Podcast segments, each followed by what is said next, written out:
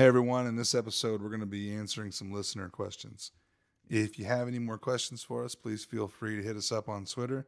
We're super responsive on Twitter. And then uh, don't be afraid to follow us on Instagram and Facebook as well.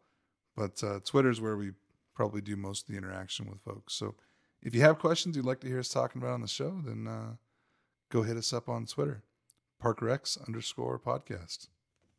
Hope you enjoy the show.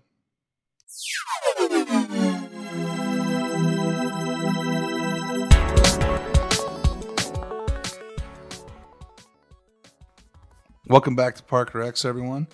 Uh, today we're going to be answering the, uh, listener questions. So uh, we get a lot of questions that come in on the show, and um, which I really appreciate everyone listening and sending in their questions. But today we're going to try to get a couple of those answered. Uh, so I'll kick it off with the first one. So Bob Simmons from Ohio asks, my parks vendor has told me that I need to upgrade my park system because Windows is no longer supporting Windows seven. What should I do? So this is a great question. Um, I think pretty much every park system that's out there on the planet is in need of for, for some form of upgrade, whether it's um, related to P two P E or it's related to Windows seven. So step one, when you're thinking about doing this, and it should be for everything you're looking at upgrade related, take a look at your maintenance agreement. If you have a service agreement or maintenance agreement or some sort of software as a service agreement, whatever that is, um, take a look at it. Make sure these things aren't already included. Chances are some aspect of what they're telling you you need to do might be included. So I would just take a really good, really good hard look at that before um, before I got into the rest of it. Um, step two, if you've gotten around the point that, okay, I need to do this upgrade, you need to really look at everything. You want to make sure that all your hardware on site is going to have a five-year life post this upgrade. Your P Cs and servers, they might not be capable of accepting the new grade, uh, the new upgrade. So you may have to add memory, hard drive space, or do a replacement on them. So just make sure that all of that stuff is is ready to go, and not just the I T side of it. Um, almost every manufacturer out there has some sort of end of life schedule for their hardware, whether it's their gates, whether it's their entrance terminal, exit terminal, whether it's a pay on foot machine, whatever it is. They're going to know when that product is no longer going to be supported. And if you're going to do an update or an upgrade like this, um, it's worth knowing, you know, that maybe your barrier won't be supported in the next twelve months, or some component somewhere that you own won't be, won't be supported over the next twelve to eighteen, twenty-four months. Cause you really do, you know, especially if you're going back to a property management company and you're the parking operator and you're trying to get them to spend this money. I mean, you don't want to be coming back to them in one, two years going, oh, God, it's upgrade time again. Uh, you really want to make sure that you're making an investment that's going to be good for a five-year period. So when you're doing that, you're probably going to be wanting looking at P two P E as well. If you're going to spend the money, you're going to take the time, then you really need to look at P two P E as well. That's going to reduce your ongoing costs, um, and it's really... it's pretty much required at this point. So don't forget to add the P two P E onto this, especially if they're not offering it already.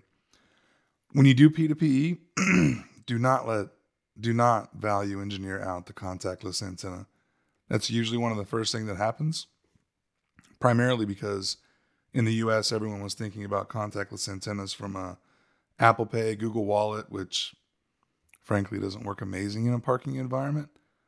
Um, But now almost every credit card manufacturer is starting to release their credit cards, or credit card supplier is starting to release their credit cards with contactless built into it. In fact, Chase has resolved that by the end of twenty nineteen, their entire Visa platform, every single card in the field will be contactless.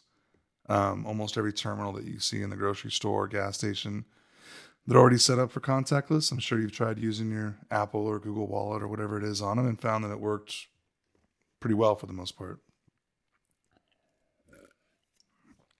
Long term, places like Europe, um, a lot of other countries that have like a ninety, one hundred percent penetration of contactless cards, you're seeing where they're not actually supplying the the insert reader at all.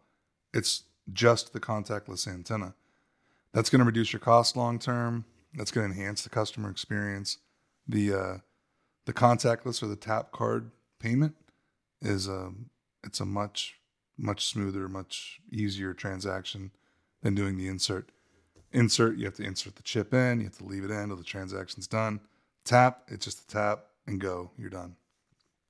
Um, next thing you need to do is make sure you look at all of your third-party or ancillary products. This is not just an upgrade to your Windows software. It's just not an upgrade for P two P E.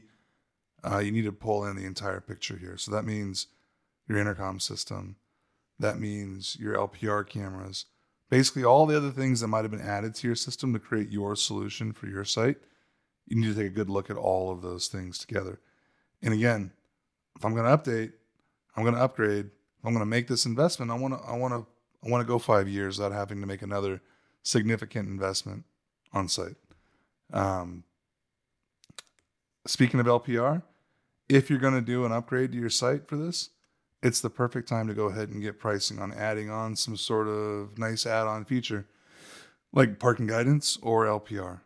So don't, uh, it's a good time to get the pricing on. It may not be in your budget. You may not be ready to do it, but if you're already going to be spending this other money and doing these other things, then potentially uh, it's a great time to look at doing a nice add-on that'll, again, uh, reduce friction, enhance the customer experience.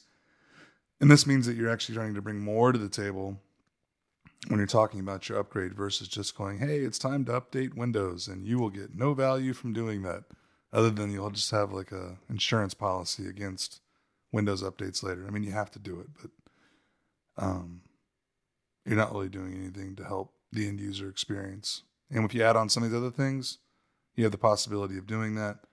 And obviously it's a better time to negotiate that sort of thing. If you don't have a maintenance agreement or a service agreement or software as a service agreement, whatever it is you're dealing with on site, um, or even if you do have one, then this is hands down the perfect time to try to do some sort of renegotiation of that, or just negotiate one in general. When you pull all this together, the stuff that you have to do, the stuff that you want to do, like the P two P upgrade, and the stuff that can really enhance things on site and take care of the hardware, this is really a good time to do it all at once. Uh, I know that's more money than a lot of people were planning on spending, but if you're going to spend the money, then you might as well pull the whole thing together. That way uh, you can get the best price on all of this stuff as one large package. Any of this stuff negotiated individually is not going to be the best price. It also moves you into, you know, the Windows updates and things. You may be working directly with a service department, which typically services higher margin. If you want to, you know, start doing the other things as well and negotiating it, that makes it where you're actually working with more of the sales teams, which chances are has more flexibility on what the margin ends up being. So I would, um, I would take advantage of all this stuff at once. If you're going to spend money, you might as well get the best deal you can. Hope that answers your question, Bob. That's a good one. All right, so our second question comes from Albert Ramirez from Orange County. He asks, everyone is talking about cloud versus on-prem or on-prem solutions um, when it comes to your park system or whether it's your on-street system or whatever it is. Um, what are your thoughts on this? And what direction should I go? So for me, this is a really, really easy question. And it really comes down to one very basic tenet for me. Um, I have no desire to be responsible for my own database. Um, I want that in a nice, safe environment, hosted somewhere in Amazon or, or Microsoft or Google or whoever happens to be hosting it. And two, I, I don't want to own a server. I don't want to own Windows licenses. I don't want to own S Q L licenses. I don't want to have the responsibility for that. I'd much rather rent that. I'd much rather have somebody responsible for it that I don't have to think about. Like, I don't want to worry about whether or not a new security patch came out from Windows and whether I need to call in and have somebody come out and do that. I don't want to worry about Windows. We just talked about Windows seven and all the things that you're, you know, having to do on site. I don't want to worry about those things. It's a lot cheaper for me just to pay a service to have all that stuff handled. Um, and just, And it's just sorted out. I'll ask you a question. So, Albert, have you been to Best Buy recently? When was the last? And I don't know if you remember, you know, seven, eight years ago going to Best Buy, and you went there, it was like a third of the store was like aisles and aisles and aisles of software, music, movies. Go to try to find that stuff today like it used to be. I think movies are probably the last thing that's kind of living there, but the software aisle is about ten feet long now.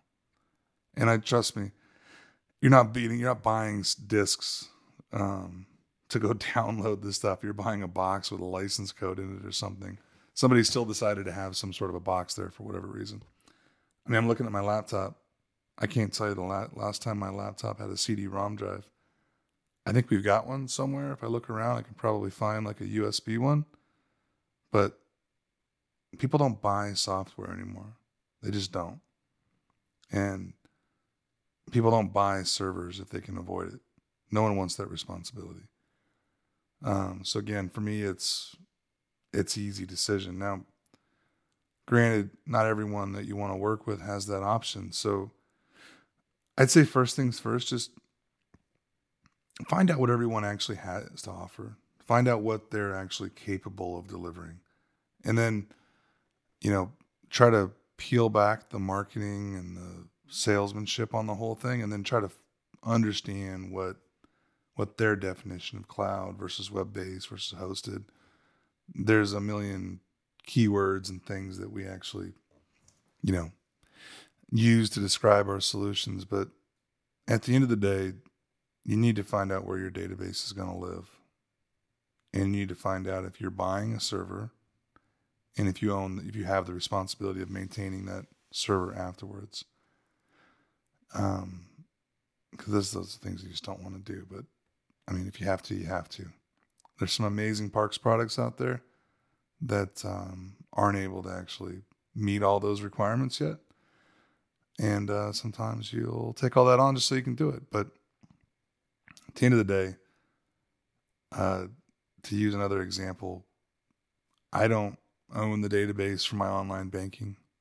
If um, I don't have any software in order to do that, and I don't have any concern about whether or not, um, you know, my bank is actually going to maintain my database properly or not. I mean, it's just not an option, right? Now, they may actually, they, they probably don't put their things up in the cloud, but they're a bank, so that's probably... probably not got there yet. They usually lag behind on things. But at the end of the day, I don't have to worry about it. I didn't have to buy that software, and that's it. I don't want to own servers. Who in the world would ever actually want to own a server? And if someone tries to convince you, like really tries to convince you that the safest place for your server is the electrical closet on P three or uh, under the parking manager's desk or in the coat closet in the parking office, then it's probably because they don't have any other option. It's no one would own a server or a database if they if they could avoid it. Now, you're going to hear a lot of argument about, well, what if the internet goes down? Well, that's a great question. What if the internet goes down? You need to understand what that means for whatever solution you're looking at. Uh, You don't want to deal with operational impact because the internet failed. So that means you need offline credit card capability, you need to be able to process rates, like all that stuff needs to carry on at least in some sort of a degraded mode so that the Parker that comes and goes doesn't have any impact from it. You can always add things like cell cards and that sort of thing. And I actually believe um, in the Los Angeles area, uh, you're in Orange County, but you know it'll be coming to you really quick. I think we're going to start buying five G service for our, our for our spaces and, and then getting wired as a backup.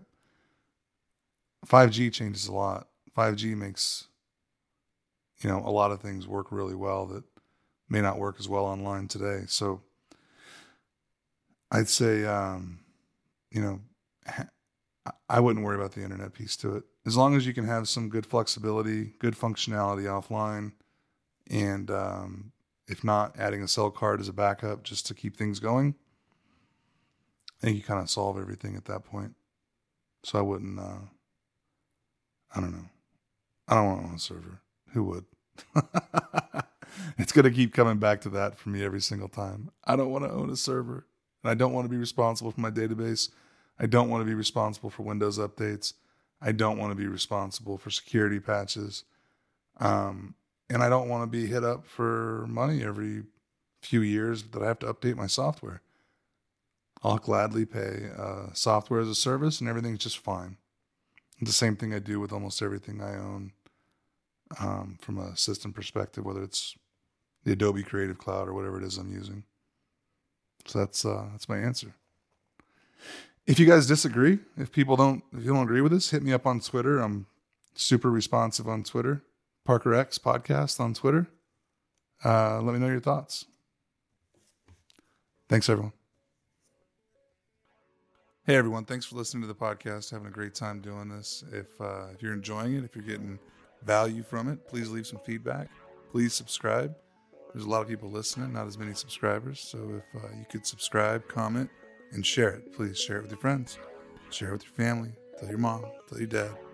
Tell everyone. Thanks.